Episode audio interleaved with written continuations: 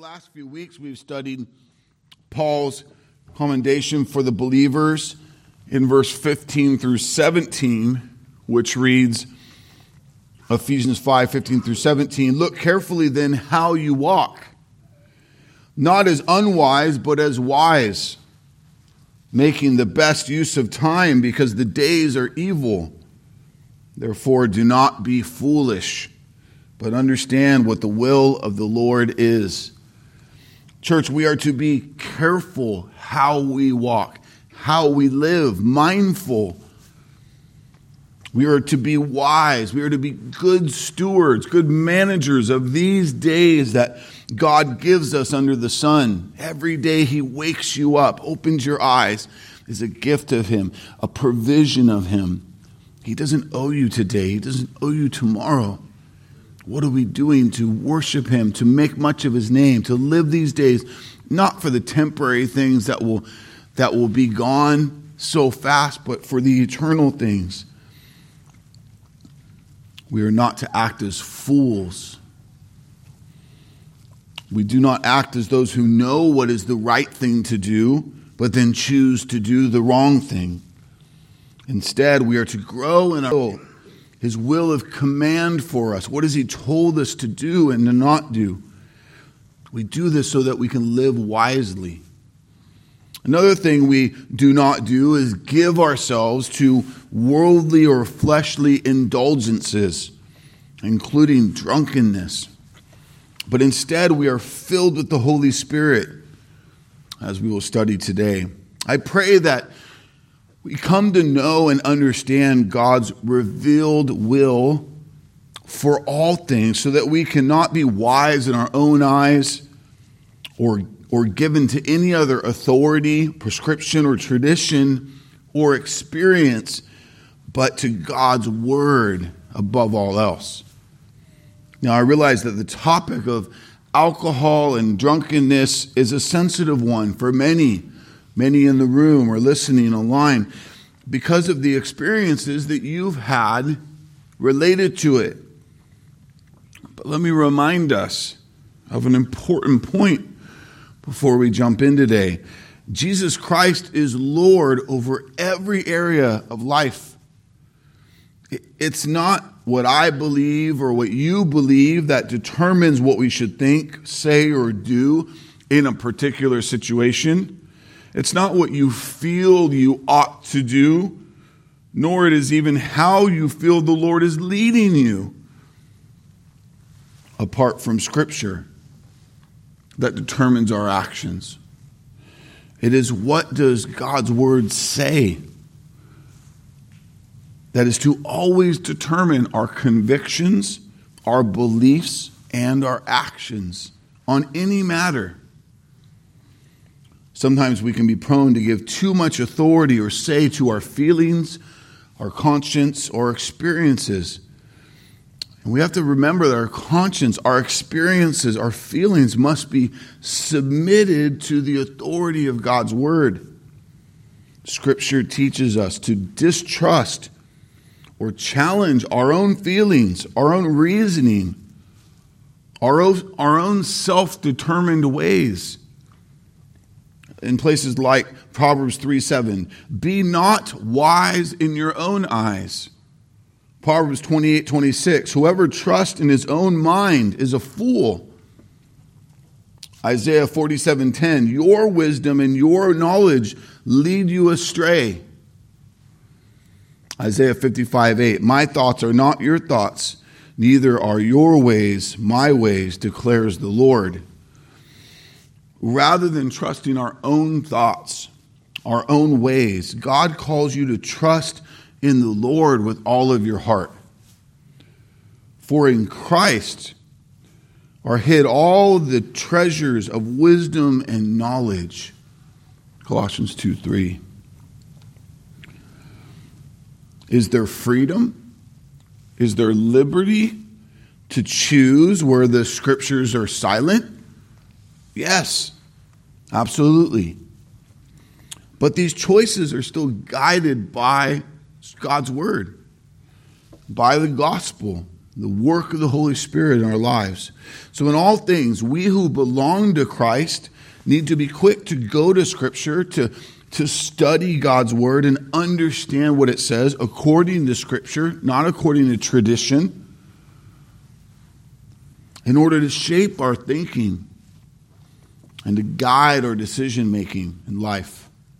So, I ask you who might come to this topic of alcohol and drunkenness of being filled with the Holy Spirit, to let the Word of God shape you, to shape your convictions, and to lead you forward unto ways of the Lord, unto greater maturity in Christ in all things.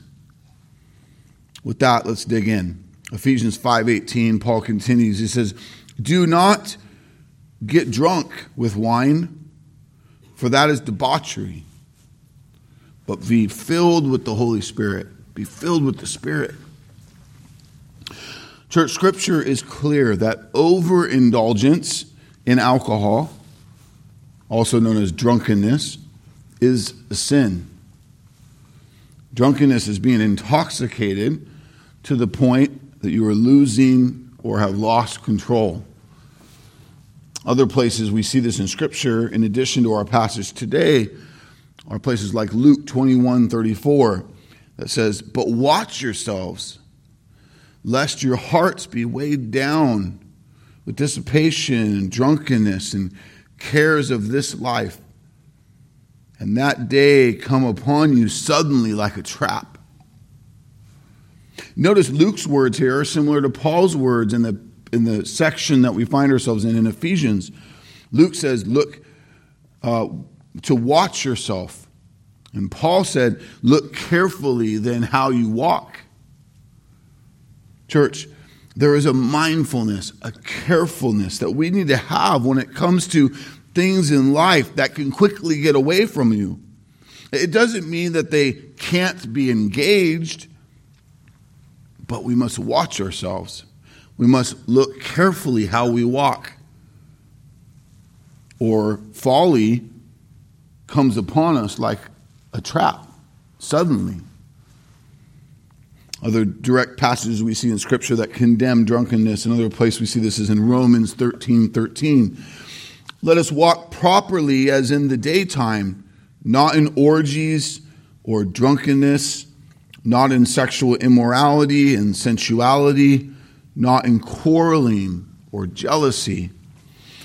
The ramifications and consequences of drunkenness to our life or another's life are serious, church. The Bible is filled with examples, and you likely have examples in your own life as to the hurt and the hardship, the fallout that comes from drunkenness. A few examples of the life consequences that result from drunkenness that we find in Scripture. Again, this is just a few. Uh, I think we'll have them on the screen here. Incest, violence and abuse, adultery, mockery and brawling, poverty, failed leadership, hallucinations, hallucinations, injustice, murder, gluttony and poverty, vomiting, staggering or an inability to walk uprightly, madness, nakedness, inattention, absence, escapism, depression. Too many of you know what it's like to have a parent, or maybe a spouse, or a close friend who is not present, or who is an abuser, verbally or physically.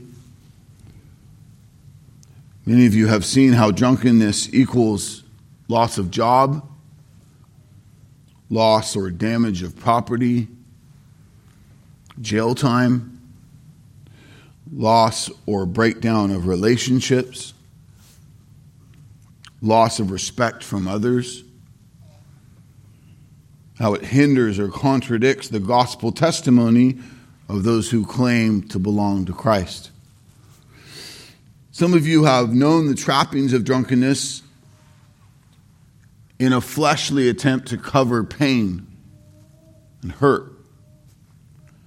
You also know how miserable and ineffective it is in helping to improve one's life. This is what sin does, church. It takes the good gifts of God and it turns them into life breakdown, consequence, into idols of the heart, into gluttony, into enslavement and addiction, into life ruin. Is there ever a permissible time by which we can indulge in alcohol to the point of drunkenness? The Bible is clear to say there is not. Overindulgence or enslavement to alcohol is sin and therefore is something not to be practiced ever. To say it another way, no celebration, no painful event in your life, no influence of others should ever justify what God calls sin. There's never an okay moment to drink yourself numb. This is a fleshly, selfish, destructive way to navigate this hard but short life. Paul adds another layer in our passage when he says, Do not get drunk with wine, for that is debauchery. When Paul says drunkenness is debauchery, he's pointing out that drunkenness is excessive indulgence in sensual pleasures. That's what debauchery is. It's, it's any way that we indulge in the ways the flesh wants. It could be sexual, it could be physical, it could be mental or emotional. It's looking to be satisfied only in the horizontal way or means instead of in Christ alone, in who we give ourselves to. This was Paul's warning in Ephesians chapter 4, 17 through 19, just like the former chapter before we're at now. He says, Now this I say and testify in the Lord that you must no longer walk as the Gentiles do, in the futility of their minds. They are darkened in their understanding, alienated from the life of God because of the ignorance that is in them due to their hardness of heart. They have become callous and have given themselves to sensuality, greedy to practice every kind of impurity. This is debauchery. It's foul sin. Church, we must see that drunkenness is a, serious offense in God's eyes.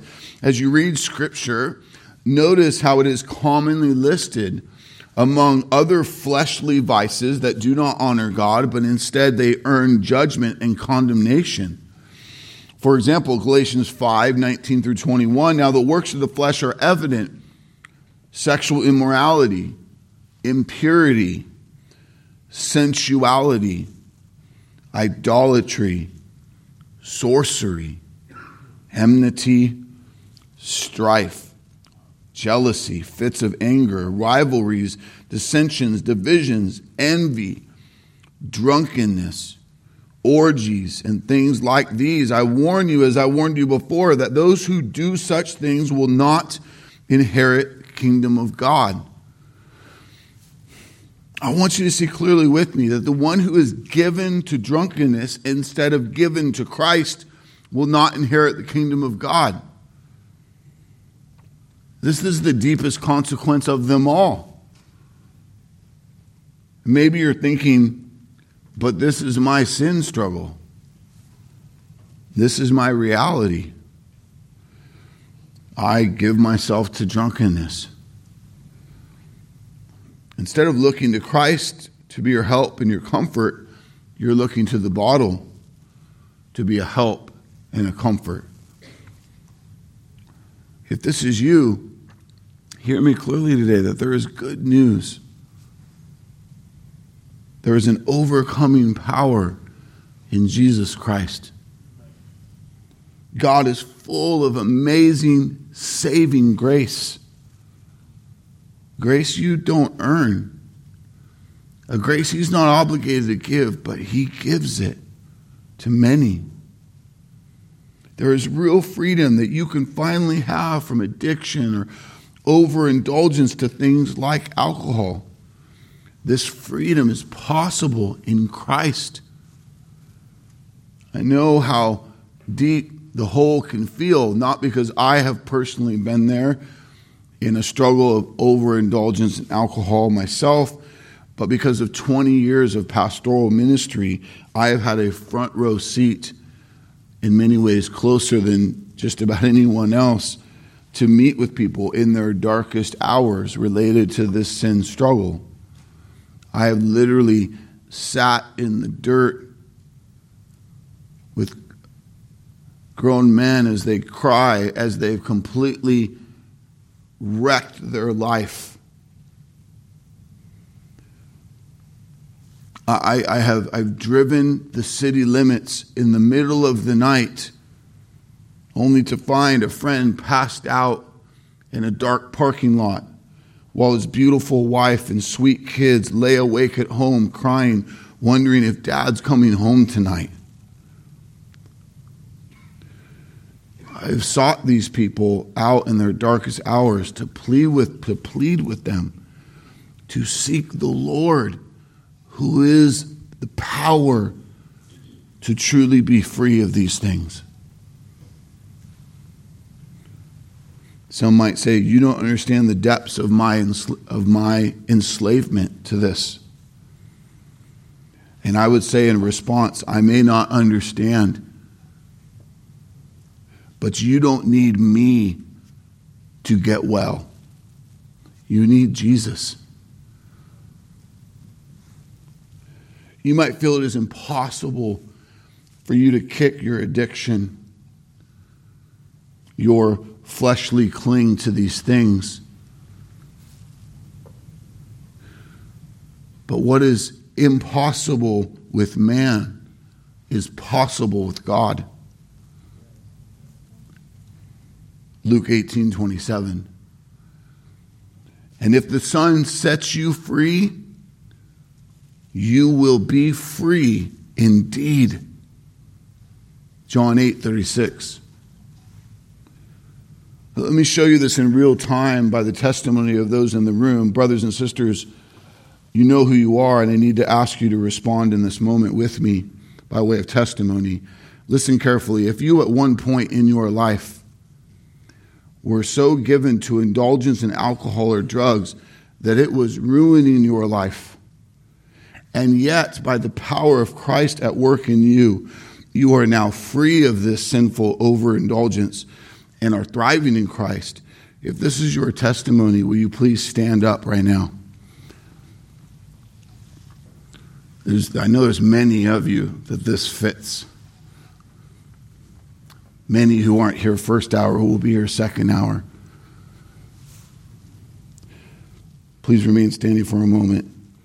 If you struggle with drunkenness or overindulgence to pain medications or other substances, if you struggle with addiction to alcohol, if you are prone to abuse, liberties like alcohol, know that we, the shepherds of Disciples Church, and other group leaders here, and many fellow brothers and sisters in Christ who are standing around you, want to walk with you in your fight against what God calls sin. Know that Christ can give you victory over these struggles in the gospel, and we are joyful to help you along the way. Thank you uh, for standing. You can sit down now. Praise God for victory in Christ. Amen. Also, know that because we love you, we take sin seriously. So it's our conviction to join with Paul in saying, Do not get drunk with wine, for that is debauchery. If this is you, then you need to repent and seek accountability and pursue to honor God in these things. Often, what I found is that this kind of struggle is one that people keep hidden deep in their lives. Sometimes so well that there can be seasons where the people of your own household don't even know that you're medicating or turning to these fleshly things to, to, to try to find a way.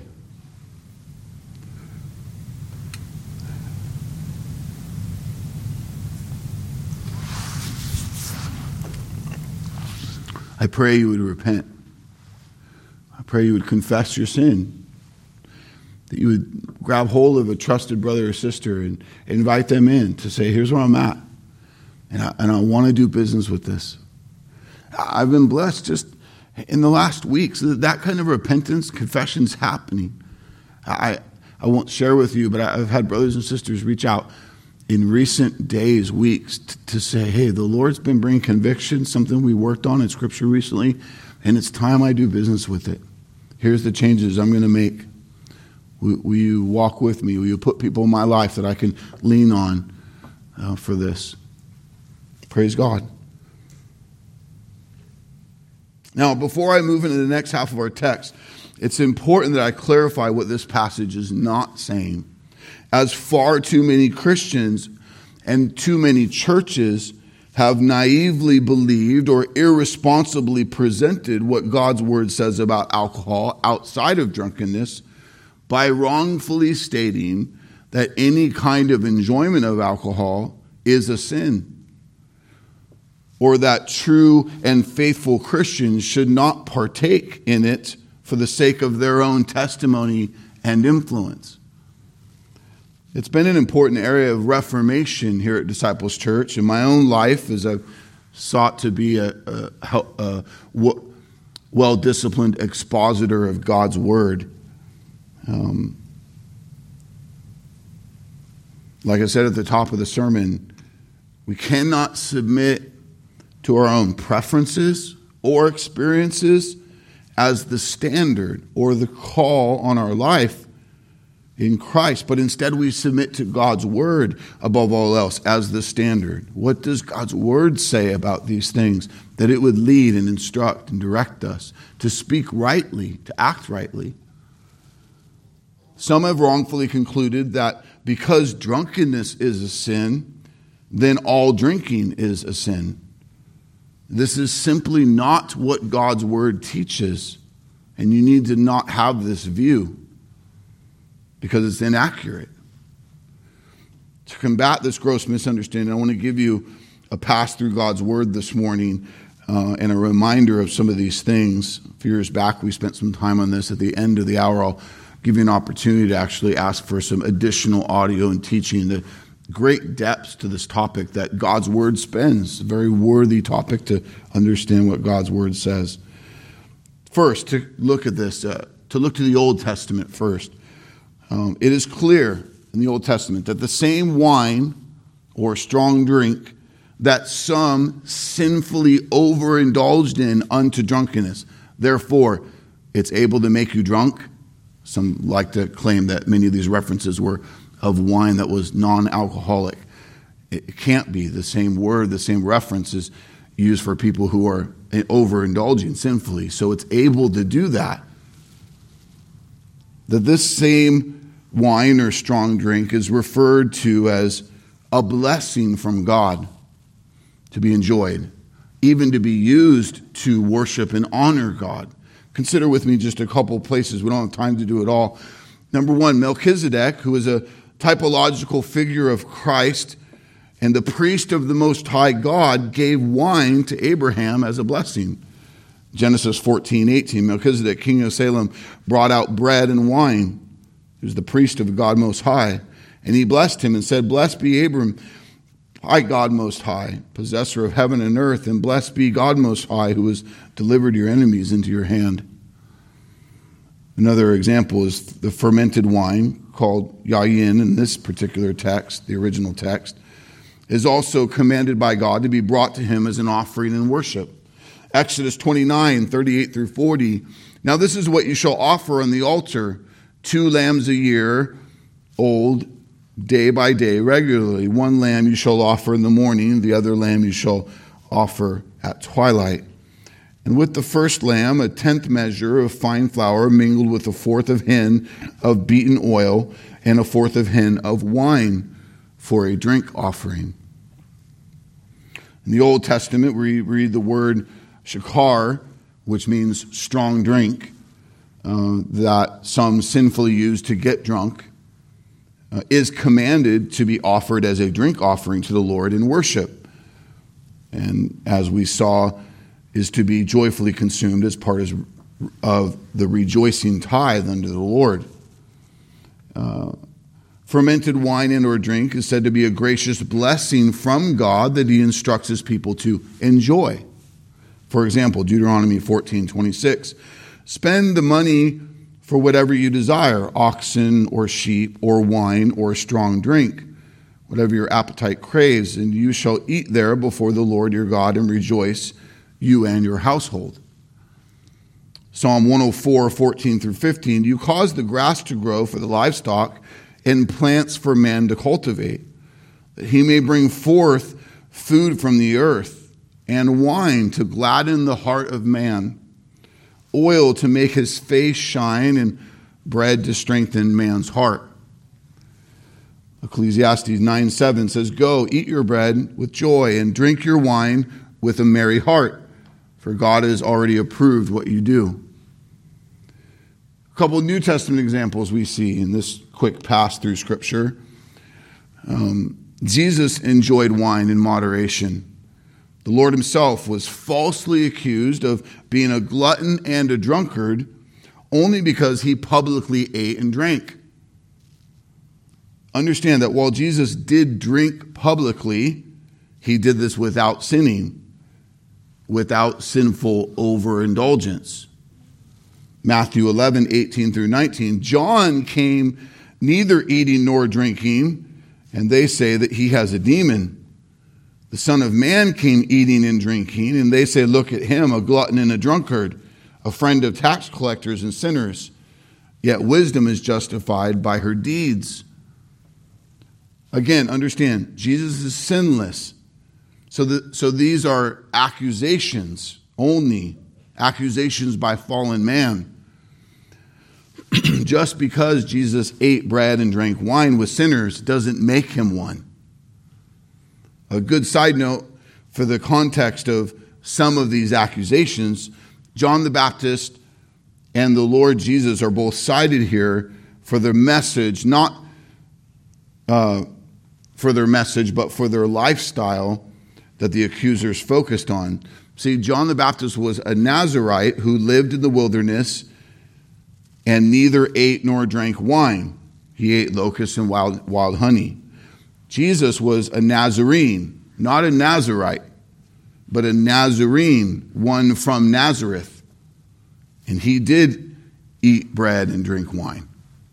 There's a difference in what their upbringing and some of their practices. Another example we see in Scripture is in John chapter 2, the, the same wine, the Greek word oinos, that makes one drunk, is capable of doing that. The same word used in our Ephesians 5:18 passage today. Jesus made that wine. He turned water into wine in plenty. Scripture is clear. He made much of it to be served at this big wedding party. Understand, Jesus didn't just make wine, he made more wine. If any kind of enjoyment of alcohol is forbidden by God, then why would Jesus do this? See with me that Christ does not condone drunkenness here. If so, he would contradict his own holy scriptures. But he's giving approval for lawful consumption of alcoholic beverages in moderation in largely attended social context, like this, like a wedding. Paul later in the New Testament prescribes wine for some physical help to Timothy.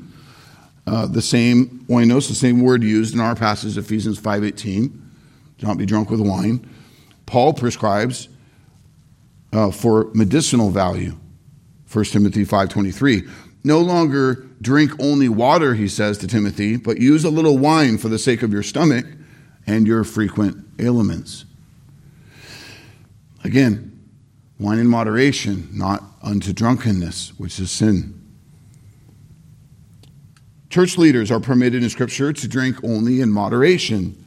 The same oinos, that is the capacity to inebriate, again our word in Ephesians 5:18, was not forbidden for church elders and deacons, but was to be enjoyed in moderation. 1 Timothy 3, 2 through 3, therefore an overseer, elder, must be above reproach, the husband of one wife, sober minded, self controlled, respectable, hospitable, able to teach, not a drunkard. 1 Timothy 3 8, deacons likewise must be dignified, not double tongued, not addicted to much wine.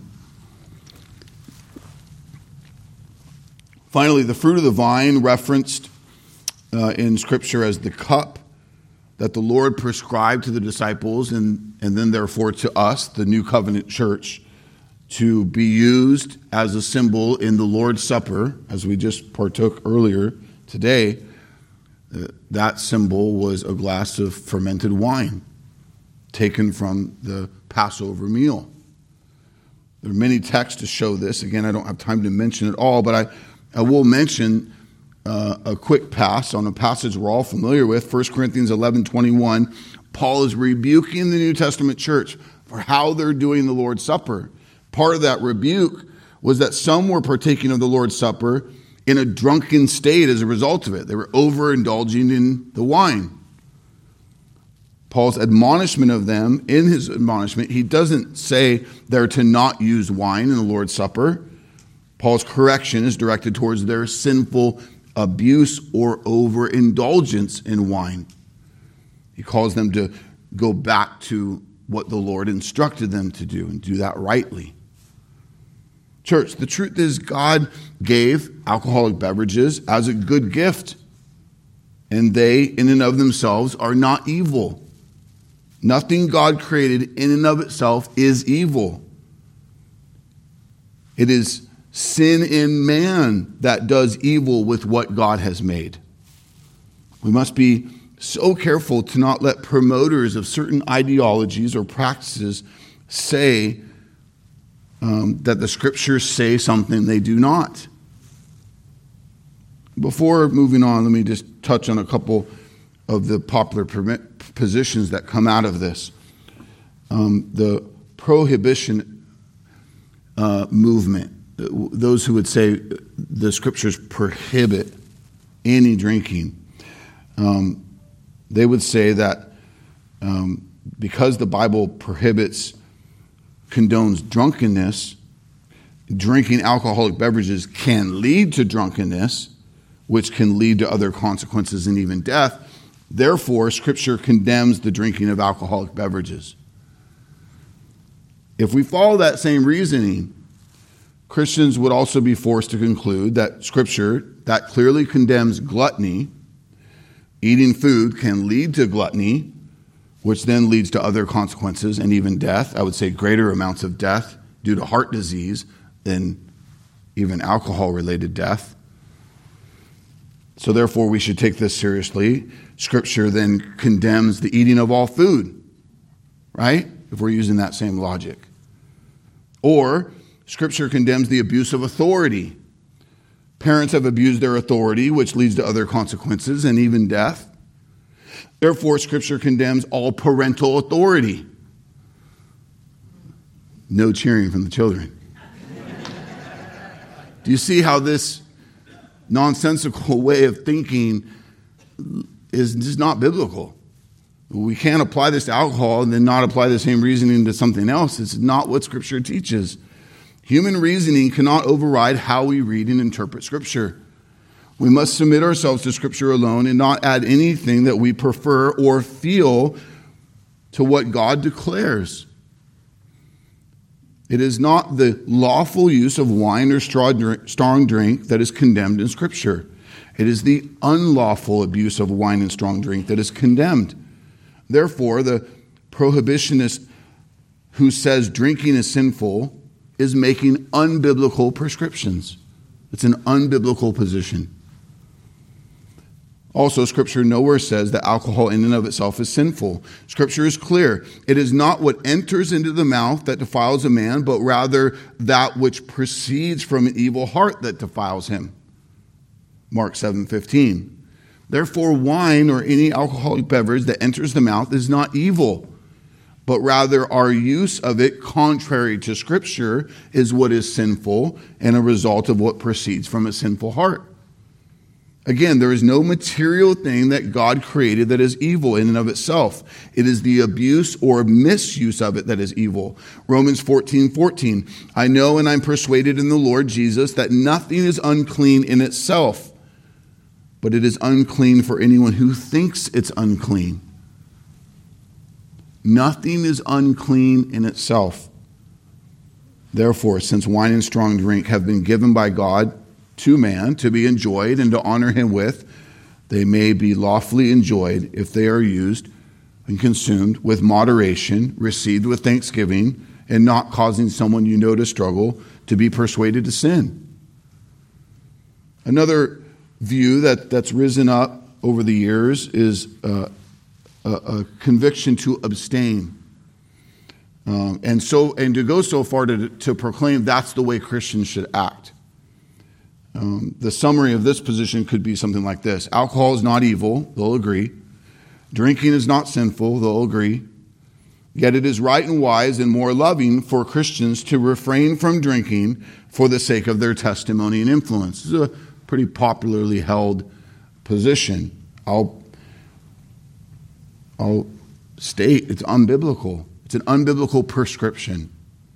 Those who have held or prescribed this position say, as a matter of love, all Christians should abstain. This is essentially the higher road position. The thought is just in case it might be used in the wrong way, just in case someone somewhere might be persuaded to sin by it, we shouldn't do it. We can take a higher road than what Scripture teaches us in order to be extra careful, extra loving. What constitutes a good Christian witness must be judged, again, by Scripture and not by culture or personal preferences or logic. Does a Christian necessarily project a biblical Christian witness to the world by practicing total abstinence when there is no biblical warrant to do so?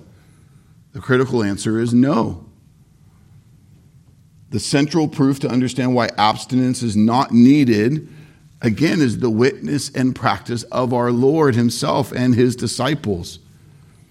We know that they continue to use alcoholic beverages despite the fact that sinful men abused them to their own destruction at that time around Jesus. Sin was perpetuated in sinful men. And despite the fact that they were falsely testified of being drunk even when they weren't. Those false accusations did not change the practice of Jesus and the disciples.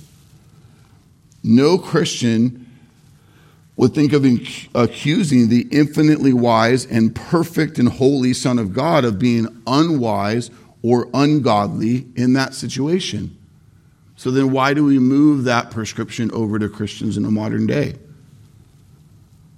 If one believes Jesus should have abstained from all wine because he was falsely accused of being a drunkard, then likewise, watch this, he should have abstained from all bread because he was also falsely accused of being a glutton.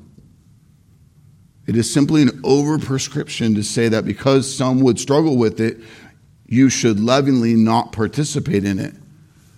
This would simply not, that we would simply not do many of the everyday things we do all the time if this were the case. Uh, it is permissible, the abstentionists would say, it is permissible for you to exercise your liberty within certain man made limitations, such as only drinking in the confines of your own home or in other private circumstances. But you should not drink in public, for you simply don't know who you might cause to stumble. Church, see with me that this is an unbiblical prescription. Again, not even Jesus and his disciples fulfilled their example, this example. The reality is, if this were the standard that we truly held to, this was the loving and faithful thing to do, Christians would hardly do anything in public. Your driving legally could somehow be an influence on someone to drive illegally. Your consumption of entertainment, the food you would eat, you know, someone struggling with gluttony and they see you eating a double cheeseburger and man, the cheese was melting over the side and, and it was just so good. So now that person's persuaded to go be a glutton. No, you, the, think of all of these things in life we just would not do if you applied the same reasoning to these areas.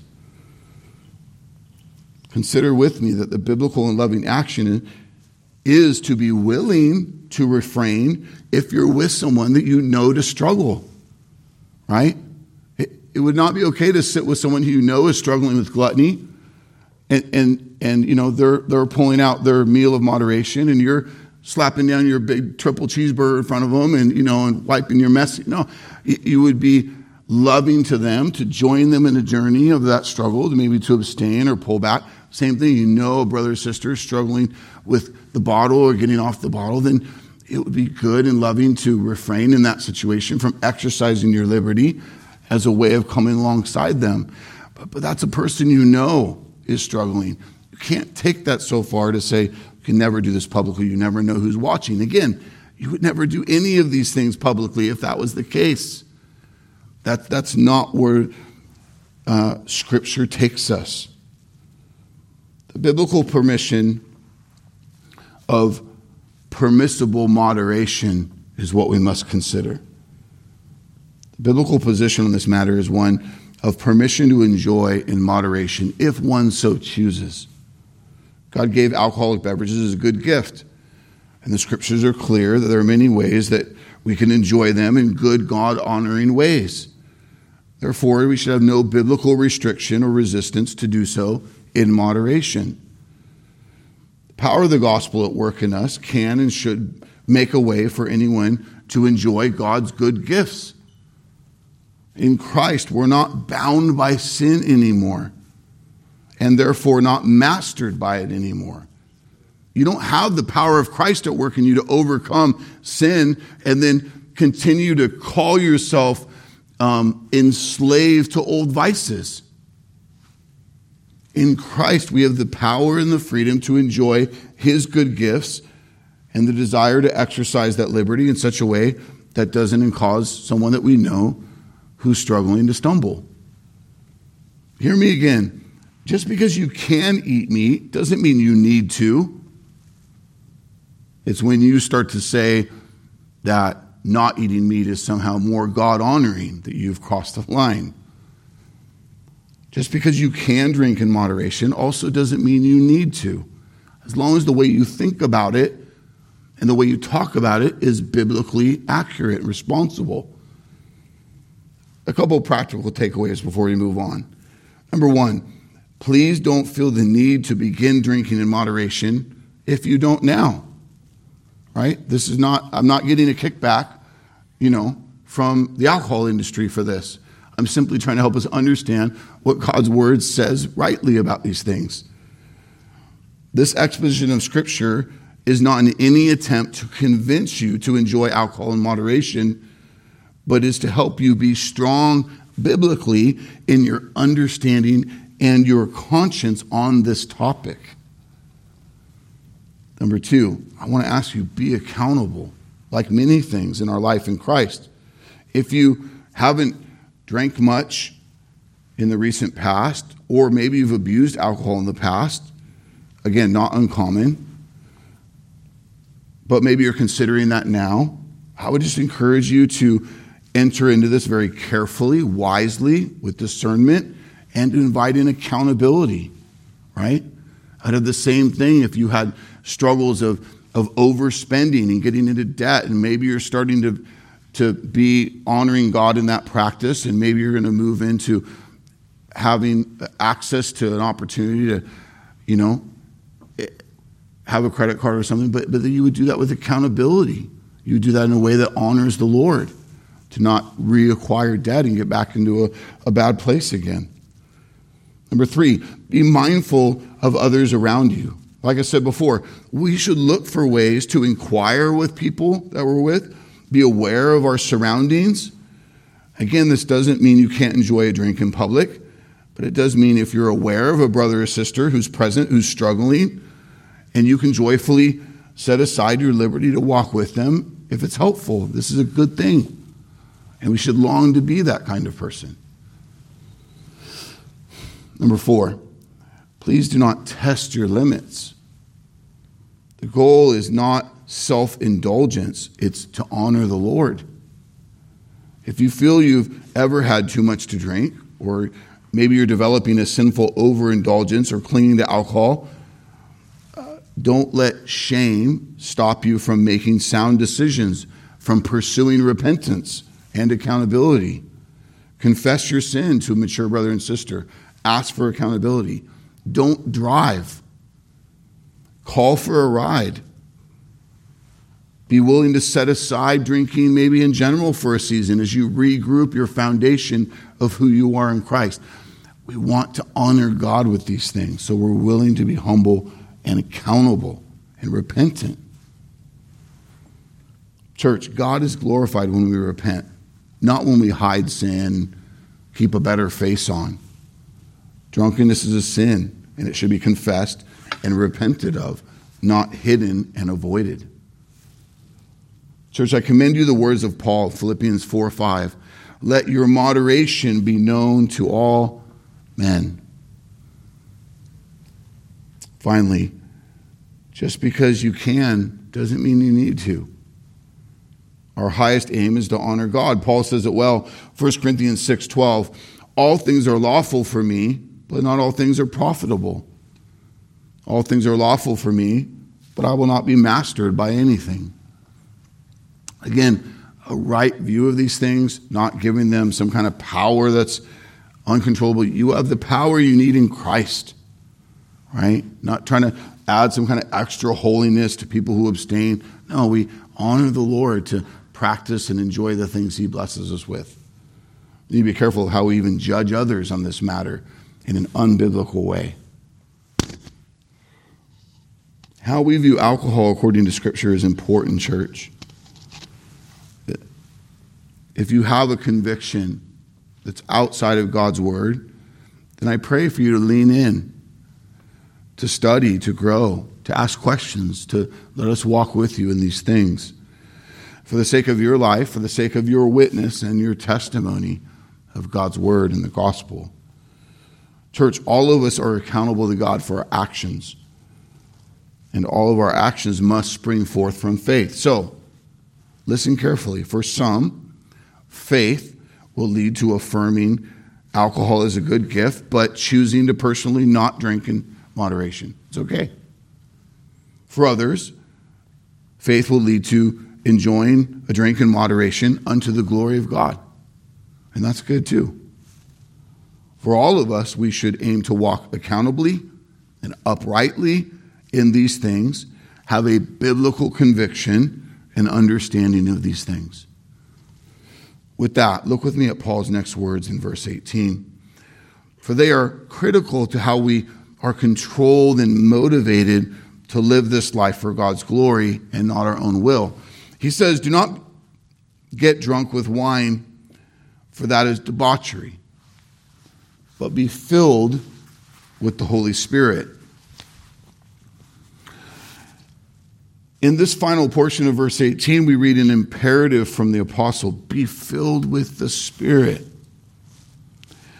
You get in the depth of part of this verse next week, but for some application as it relates to today, the man or woman who is drunk or given themselves to influences or control to be controlled by another substance cannot walk straight it affects their speech. It affects their ability to perform. It leads to nonsense. It leads to irritability when corrected with truth or discipline. They are not given to the Lord in this state. They've given themselves to something else, something far inferior something that doesn't bring honor to God and upright living, which others can follow. The person filled with the Spirit has a different testimony. The person filled with the Holy Spirit is the person given to the power and control of God, not to the things he created, not, not to the things of man. Christians, this is our power, the Spirit at work. This is our testimony. God is our hope and our prize. May we truly be satisfied in all that God is and look to nothing that He created to fill us or complete us. Christ is enough. A few clarities I'll touch on briefly and then we'll pick it up next week. When Paul says, be filled with the Spirit, he's not, watch this, he's not commending Christians to acquire something they don't already have. Each of us who are saved possess the entire Holy Spirit from the time we repented and believed. Romans 8, 9 through 10. You, however, are not in the flesh, but in the Spirit. If in fact the Spirit of God dwells in you, anyone who does not have the Spirit of Christ does not belong to him. But if Christ is in you, although the body is dead because of sin, the Spirit is life because of righteousness. So we're not looking to gain something in the Spirit we don't already have. Second clarity that we need to have here is being filled with the Spirit, as referenced here, is not in relationship to any kind of special, miraculous gifting, but is in reference to our being under the full control and leadership of the Holy Spirit. John MacArthur says it well when he says this An accurate rendering of the Greek verb destroys the widespread charismatic notion that being filled is a one time emotional experience you initiate, which instantly places you in some inner circle of spiritual maturity. Be filled is actually in the passive voice and indicates that you receive the action. The Holy Spirit is continuously filling you. It is simply another facet of the Spirit's indwelling ministry, which allows you to have a daily, moment by moment effectiveness and fulfillment in your Christian life. In a similar passage, Paul writes in Colossians and says this Colossians 3:16. let the word of Christ dwell in you richly. The word of Christ is the word of God. To let the word dwell in us richly is the same as being filled by the Spirit. It is to make room for the influence of the Lord in our life. It is giving our minds to truth and our wills to obedience to God, to His will and command. The good goal is to be filled with the Holy Spirit and nothing else. He's enough. Jesus himself was described as being full of the Holy Spirit, Luke 4 1. When selecting deacons, it is highlighted that Stephen was a man full of faith and of the Holy Spirit, Acts 6 5. British evangelist Henry Varley once said, The world has yet to see what God can do with and for and through a man who is fully and wholly consecrated to him. The reality is that our flesh, church, is at war with the Spirit all the time. Which is why Varley is boggled at the idea of the impact and the testimony of a man fully given to the Spirit. That would be a sight. That would be one worth following and emulating. And yet, this is the call on our lives to be filled with the Spirit, that He's in control. You're empowered by Him. You're not looking to created things to, to get you right, to get you over the hump, to get you through. Christian, are you committed to being fully given to the Spirit? This is the journey of true Christian maturity.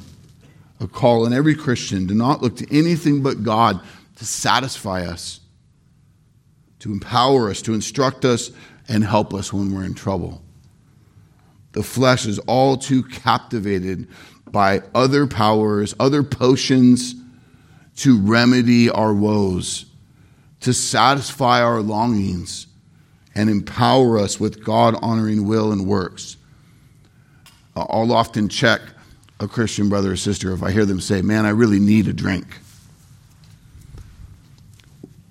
What is incomplete about the Spirit at work in you where you need a drink?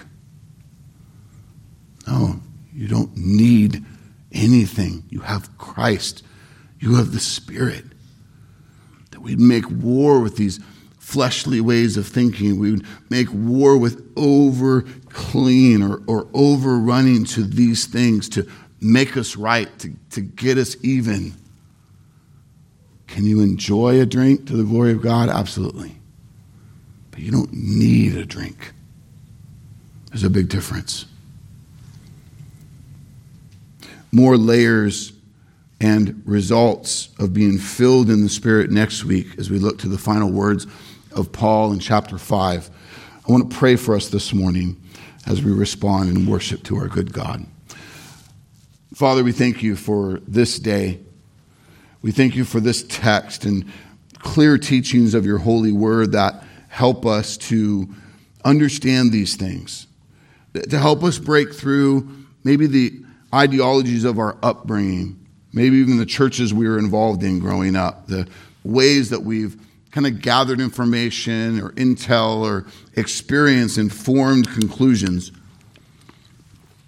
I pray, Lord, that in all things we are ready to be reformed, that we are ready to be corrected, that we're ready to be brought forth and matured by your word, that we'd be a people given to your holy word. And, and we, as a result, would grow, would mature, would would walk in uprightness as we look to honor you in all these things. We thank you for the gift of the Spirit. Spirit at work in us to convict us of sin, to give us longing for you and your word, to, um, to give us a, a, a desire, a will to, to, to, to live for your glory, to obey your commands. Lord, I pray that we would that this would be good news. I'm excited for those who you've ordained to come to a crossroad this morning in some of these areas. That they would really do work with those things, that there'd be cause to truly rejoice in who you are and what you've done and what you're doing.